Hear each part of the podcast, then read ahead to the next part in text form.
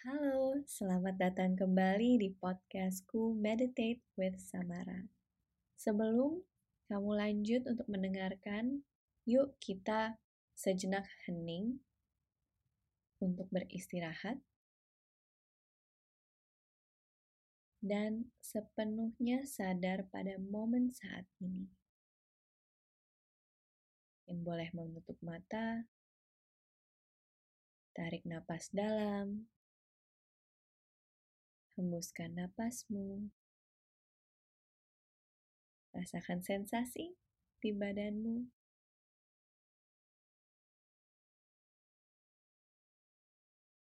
Mungkin kalau ada yang tegang badannya, boleh disentuh dengan tanganmu.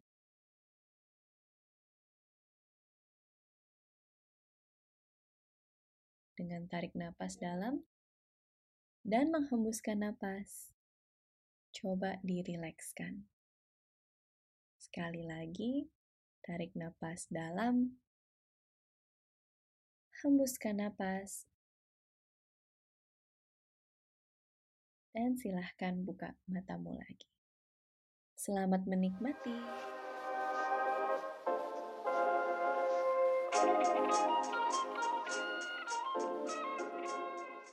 Hari ini aku kedatangan temanku, Salma Kiana, dan untuk memperkenalkan Salma lebih lanjut, Salma adalah founder dari Mengenal Diri.id, yang merupakan sebuah platform di Instagram untuk berbagi tentang kesehatan mental serta kiat mengenali diri mengapresiasi dan merayakan keunikan masing-masing individu.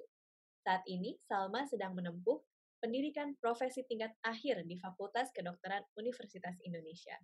Salma juga telah menyelesaikan program studi Masters of Research in Evolution and Human Behavior dari Newcastle University. Nah, tanpa menunggu lebih lanjut, mari kita sambut. Hai Salma. Selamat Hai. Hai Kak Samara, hai teman-teman pendengar Meditate with Samara. Thank you for having me. Terima kasih banyak udah mau juga jadi guys. Aku pertama kali ketemu Salma karena Salma reach out untuk ngobrol di platform mengenal diri.id dan aku benar-benar impress dengan ketulusan Salma untuk benar-benar sharing tentang mengenali diri dan kesehatan mental. Jadi aku senang banget Salma bisa ngobrol hari ini sama aku. Yeay, iya aku emang gak tahu malu aja sih nge-DM Kak Samara, padahal gak kenal, Dia kenal.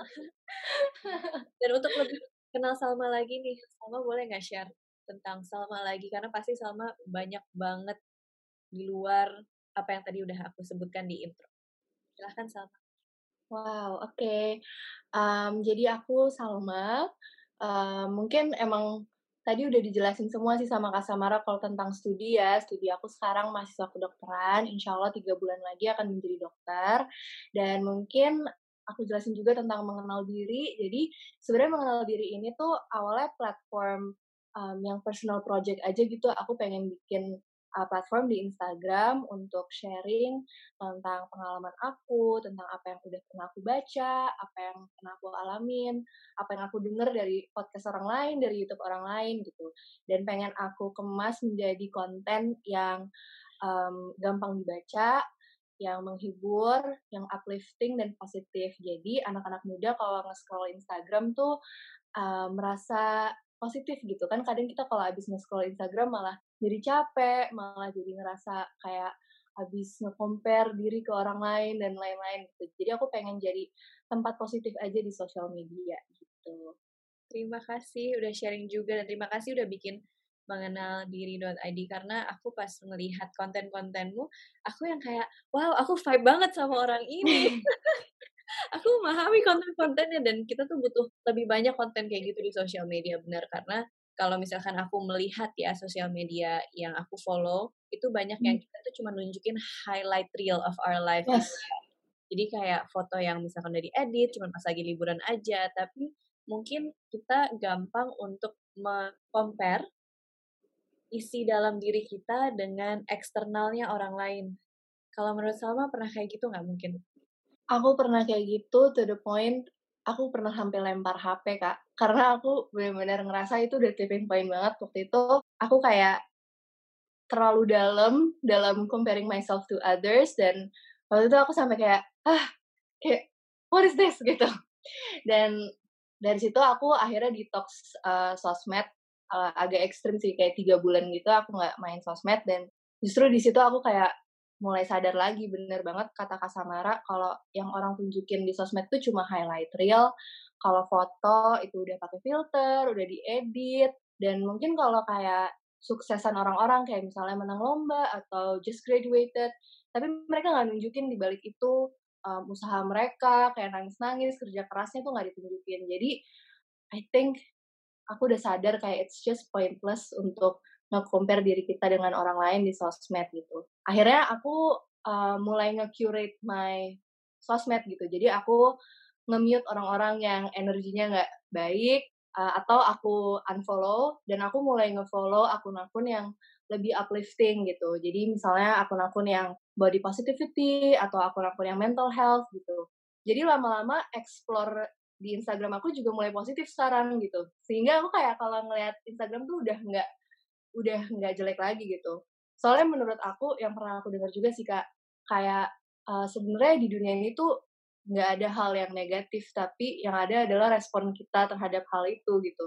Jadi sosmed itu bukan hal yang negatif sebenarnya tapi gimana kita respond to social media itself gitu. Jadi sebenarnya kita bisa nge-curate our social media untuk justru jadi dampak positif untuk hidup kita gitu. Thank you for sharing. Itu yang kamu ceritakan menurut aku bisa transformatif banget dari awalnya ngerasa nggak happy, merasa ketoksikan sosmed karena sharing juga aku pernah ngerasa kayak gitu yang kayak kenapa ya aku cuman ngeliatin hidup orang ngapain tapi aku nggak hmm. bener-bener hmm. living my life gitu kayak hmm. kalau lagi istirahat scroll scroll akhirnya aku tau cuman um, satu bulan stop terus habis itu aku mulai kayak oke okay, sosmed itu nggak cuma buat aku compare tapi mungkin aku bisa naruh konten lebih banyak dan thank you for tipsnya juga saat kita mulai mute dan follow itu ekspor kita juga jadi lebih menarik ya that's true jadi lebih banyak yang bisa kita pelajari dari situ. Nah, Salma, aku juga penasaran. Kenapa kamu membangun mengenal diri? Adakah cerita personal di balik itu? Atau mungkin apa sih dampaknya kalau kita nggak mengenal diri? Makanya Salma bikin platform mengenal diri. Oke, okay. mungkin aku mulai dari cerita personal dulu kali ya. Kenapa aku mulai uh, bikin mengenal diri itu? Jadi sebenarnya selama hidup aku, kayak aku sejak aku sadar hidup kayak aku tuh belum pernah bener-bener um, take time untuk mengenal diri aku sampai sekitar dua tahun yang lalu kali ya pas aku mulai udah mulai koas lah udah mulai um, praktik klinik gitu sebelumnya tuh aku hidup kayak autopilot aja gitu. Kayak udah aku nggak pernah take time to reflect gitu. Um, padahal saat itu I think I went through a lot gitu. Um, mungkin kalau aku boleh cerita sejak aku sadar hidup kayaknya aku tuh udah insecure sama badan aku gitu. Karena pas aku SMP I used to be bullied um, because of my flat chest. Dan itu menurut aku kayak kalau I look back itu kayak wah jahat banget ya ada orang yang um, bully me for my physical appearance. Dan itu benar-benar affected me sampai aku dewasa karena aku nggak pernah ngerasa secure sama badan aku dan aku jadi nggak ngerasa cantik aku nggak ngerasa worthy of love kayak gitu. Sampai akhirnya semakin aku dewasa aku berusaha untuk mencari validasi eksternal gitu. Kalau misalnya I'm worthy of love that I'm beautiful dan cara-cara aku dulu coping mechanism aku adalah aku dulu sempat ikut modeling, aku sempat ikut beauty pageant, aku sempat ikut casting-casting buat iklan gitu. Dan emang bener sih setiap kali aku keterima misalnya aku ngeliat diri aku di runway aku ngeliat diri aku di photoshoot oh iya kayak aku ngerasa cantik aku ngerasa accepted dan validated gitu. Tapi itu tuh short term banget gitu setelah beberapa lama atau justru setelah aku di reject lagi kayak di nggak diterima di runway ini di photoshoot ini kayak pasti self worth aku tuh jatuh lagi gitu. Aku ngerasa oh ya emang emang gue jelek kok emang gue nggak kayak buktinya gue dibully selama gue SMP gitu. So ya yeah, dan kayak parahnya tuh dulu aku pengen pengen muka aku ada di billboard lah pengen muka aku ada di majalah karena I want to prove my bullies wrong gitu. Tapi ya yeah, I think itu kayak coping mechanism yang salah banget karena aku mencari external validation dan kayaknya yang lebih ekstrim lagi sejak SMP sampai aku dua tahun yang lalu itu aku tuh nggak pernah single seumur hidup aku aku selalu punya pacar. Dan mungkin kayak dulu aku nganggepnya oh ya that's that's not a bad thing right? Berarti gue laku gitu. Tapi sebenarnya menurut aku itu dulu gak sehat juga buat aku karena aku selalu ya udah yang penting ada orang yang mau nyayangin aku yang mau provide me with kayak this all this love and validation and tell me that I'm beautiful. Karena aku nggak bisa provide itu untuk diri aku sendiri gitu. Dan pada akhirnya aku menyakiti banyak lelaki di masa lalu aku gitu. Because I was broken so I broke a lot of people gitu. Sampai akhirnya kayaknya ya my realization adalah waktu itu pas aku lagi kuliah di luar negeri um, jadi aku LDR terus aku putus sama mantan aku dan waktu itu salahnya di aku bukan salah di dia and then I was far from my family jadi nggak ada support dari mama papa. Dan waktu itu sahabat aku marah sama aku karena I made a mistake. Jadi waktu itu kayak aku benar ya ampun gue nggak tahu gue harus ke siapa lagi gitu. Um, sampai sahabat aku namanya Marta dia bilang gini ke aku emangnya Salma kalau nggak punya pacar tuh bukan Salma ya? Terus itu tuh bener-bener kayak shaking kayak aku wow siapa Salma? Kayak aku bahkan nggak tahu aku nggak pernah menanyakan hal itu ke aku gitu. Ya yeah. so from that point onwards kayak aku mulai um, kayak sadar oh gue harus kenal sama diri gue gue harus bisa jadi sahabat untuk diri gue sendiri. Kayak aku mulai baca banyak self help books um, dengerin podcast nonton YouTube um, kayak belajar meditasi.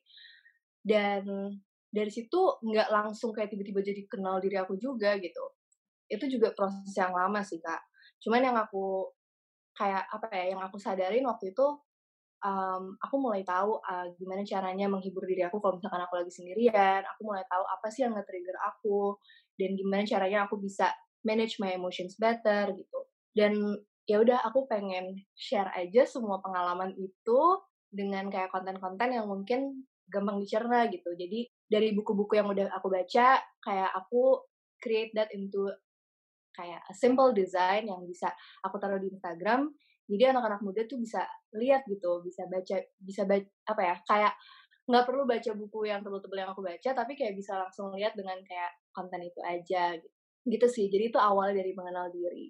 Terima kasih aku benar-benar appreciate loh sama berani untuk vulnerable karena nggak banyak orang yang bisa berbicara bebas seperti itu and I see that you're secure and confident with yourself. Jadi itu adalah suatu hal yang mau aku applause dulu ceritanya pun aku relate sih kayak banyak cerita kita hmm. paralel gitu dan in a way aku menjadi refleksi lagi kembali sebenarnya kalau dari prosesnya Salma sendiri kan proses kita sadar hidup tuh nggak langsung satu hari terus jadi sadar semua hal ya kalau hmm. refleksi lagi dari prosesnya Salma sebenarnya mulainya itu apakah dari temenmu apa datang dari kamu sendiri atau gimana? Karena kenapa aku nanya ini?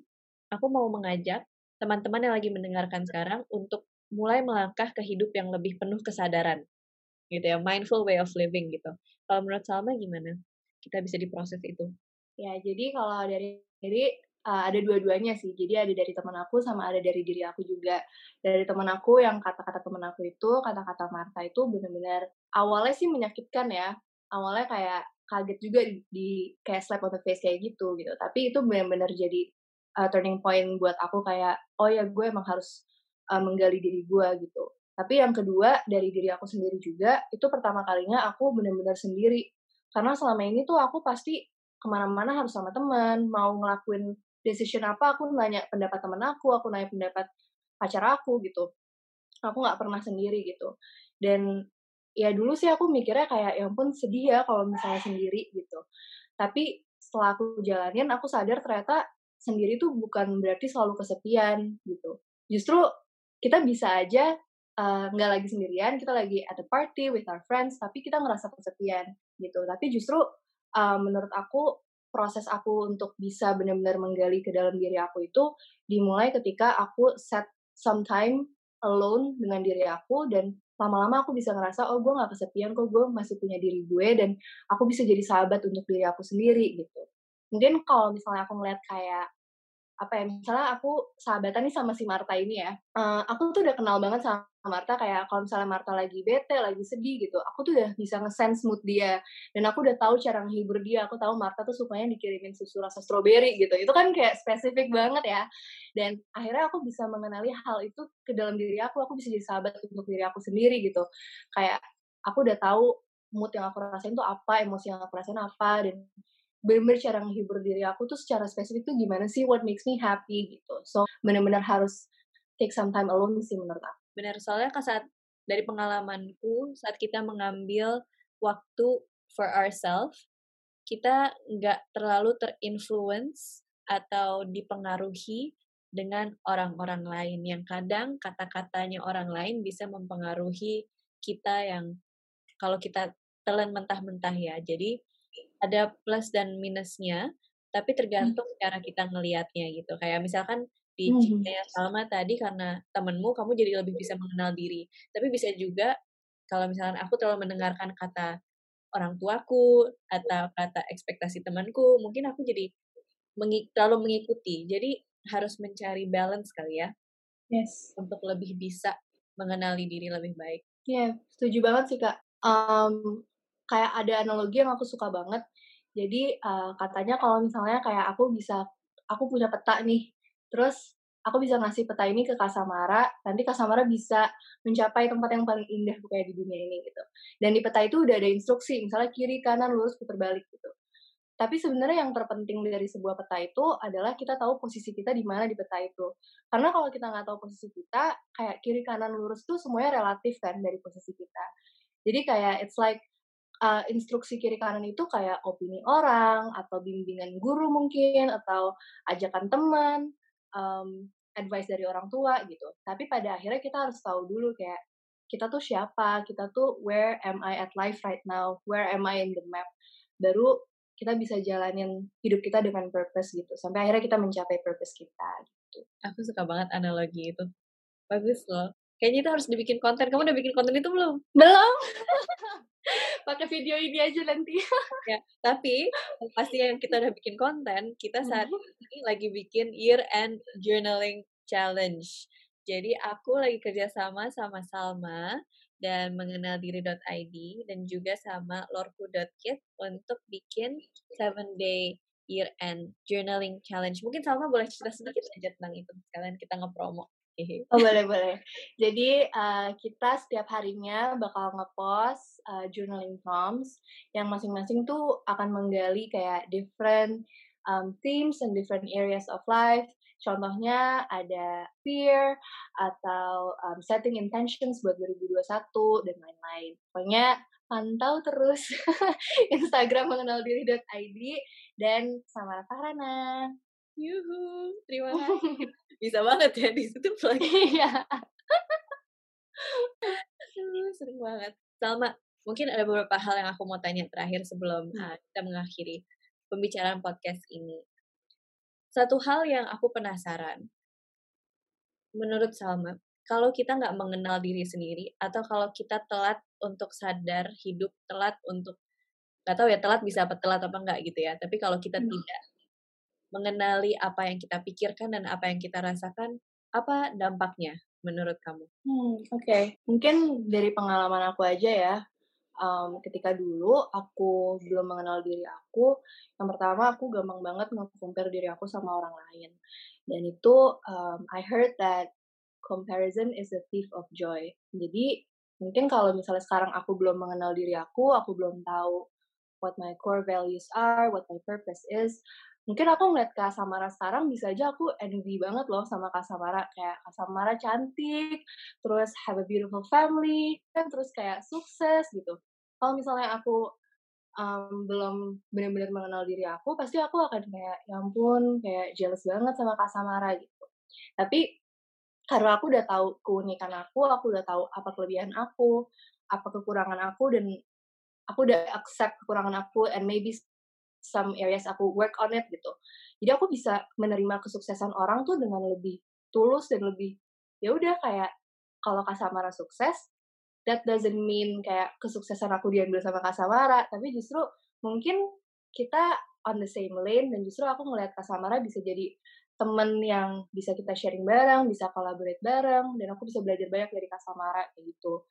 Um, dan mungkin another thing, mungkin yang sering banget nih yang yang sering banget aku dengar adalah uh, kalau misalnya anak-anak zaman sekarang tuh sering bilangnya salah jurusan kuliah ya. Dan itu juga uh, mungkin kita nggak bisa bilang apa ya telat menemukan mengenal diri atau gimana. Cuman kan ada ada waktu-waktu di mana kayak kita harus bikin life decision yang besar gitu. Contohnya adalah tadi milih jurusan gitu kan.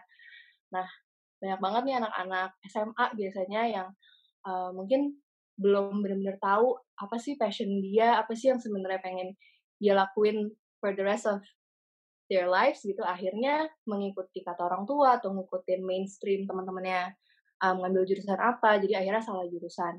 Dan ini juga yang aku baca ada studinya juga dari Indonesian Career Network tahun 2017 itu katanya um, 84% anak-anak zaman sekarang itu yang lagi kuliah katanya mengaku salah jurusan. Dan emang lebih dari setengahnya itu katanya karena um, mengikuti external noises aja gitu, ngikutin apa kata orang tuanya, ngikutin mainstream teman-temannya ke mana gitu.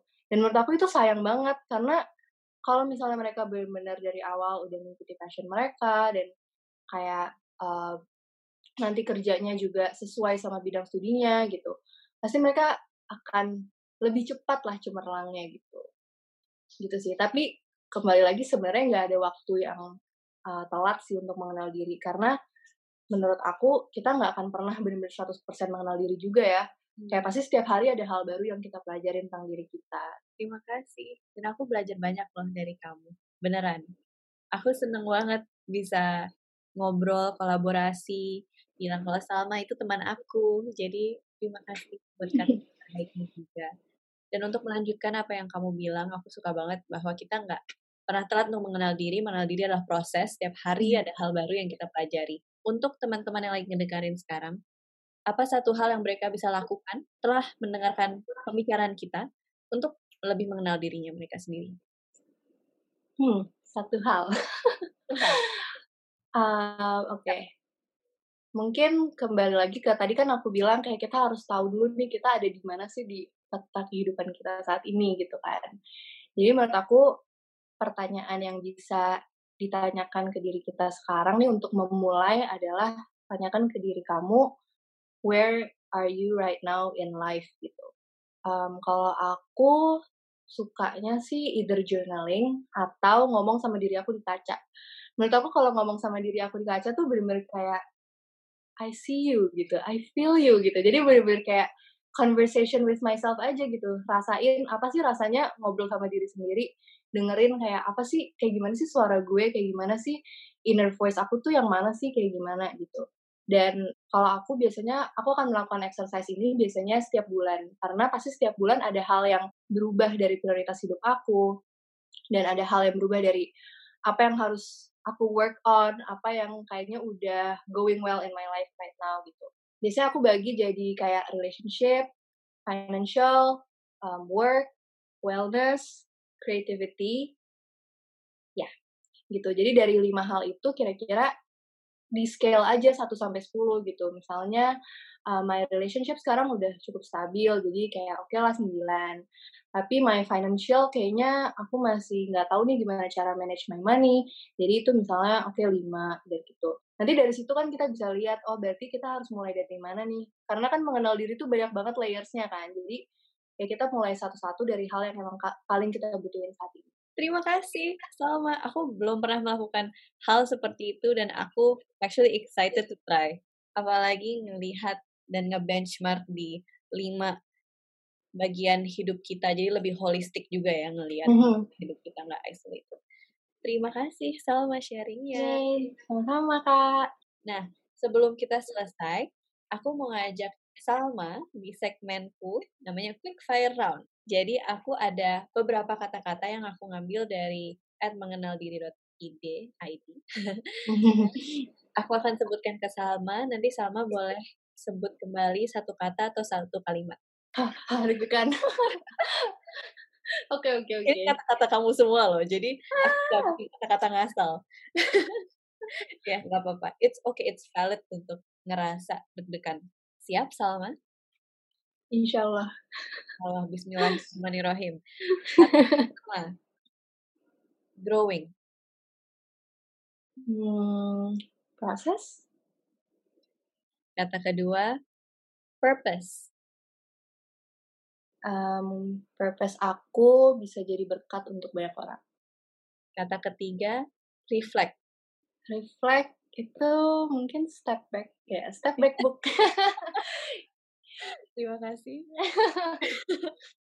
Kata keempat, self care. Self care buat aku itu aromaterapi, a long hot shower, um, a comfy bed, and a cup of tea. Zaman hujan. Iya. Sekarang kata kelima, kata terakhir. Mindfulness. Uh, mindfulness is self-aware. So good. Sudah. Yay! Masih tentukan nggak? uh, kok masih ya? uh, bernafas dulu mungkin ngajak teman-teman juga yang lagi dengerin mungkin bernafas dia juga ngikutin rasanya kan. Oke, terima kasih banyak Salma udah sharing di Mediteu Samara. Aku benar-benar seneng banget bisa kenalan sama kamu dan aku yakin dengan niat baik kamu, apa pun yang kamu lakukan, purpose-nya bisa menjadi berguna buat orang lain juga. Amin. Thank you banget Kak Samara udah ngundang aku. Nah, mungkin dari Salma ada kata-kata terakhir buat pendengar kita. Wow, uh, kata-kata terakhir mungkin jangan pernah puas dengan mengenal diri kita sendiri karena setiap harinya pasti ada hal baru yang bisa kita kenali tentang diri kita dan tetap uh, mengenali diri dari tempat kasih jangan be too hard on yourself um, tetap intentionnya adalah untuk uh, mencintai diri kita seutuhnya terharu penuh wisdom. Terima kasih banyak Salma buat pengingatnya buat kita semua. Thank you Kak. Terima kasih juga buat semuanya yang mendengarkan pembicaraan aku sama Salma hari ini tentang bagaimana cara kita lebih bisa mengenal diri lagi. Dan juga semoga apa yang kita bicarakan tadi yang kita sharing dengan niat baiknya bisa diaplikasikan di dalam hidupmu. Satu hal aja. Dan coba dilakukan beberapa hari dan rasakan manfaatnya. Ya, semoga pembicaraan ini ada manfaatnya buat kamu. Bila podcast ini ada manfaatnya buat dirimu, silahkan di follow, di share. Jangan lupa follow juga at mengenaldiri.id on Instagram. Dari Salma, ada lagi tempat-tempat yang kita bisa ngefollow karya Salma? Mungkin Instagramnya Salma atau hal, -hal lain? Uh, Instagram aku at Salma KYN. Terus udah sih sebetulnya itu aja. aku nggak main sosmed lain. Oke, okay, at mengenaldiri.id dan at Salma KYN. Nanti kita masukin di podcast description-nya. Terima kasih banyak everyone for listening. Namaste. Namaste. Thank you.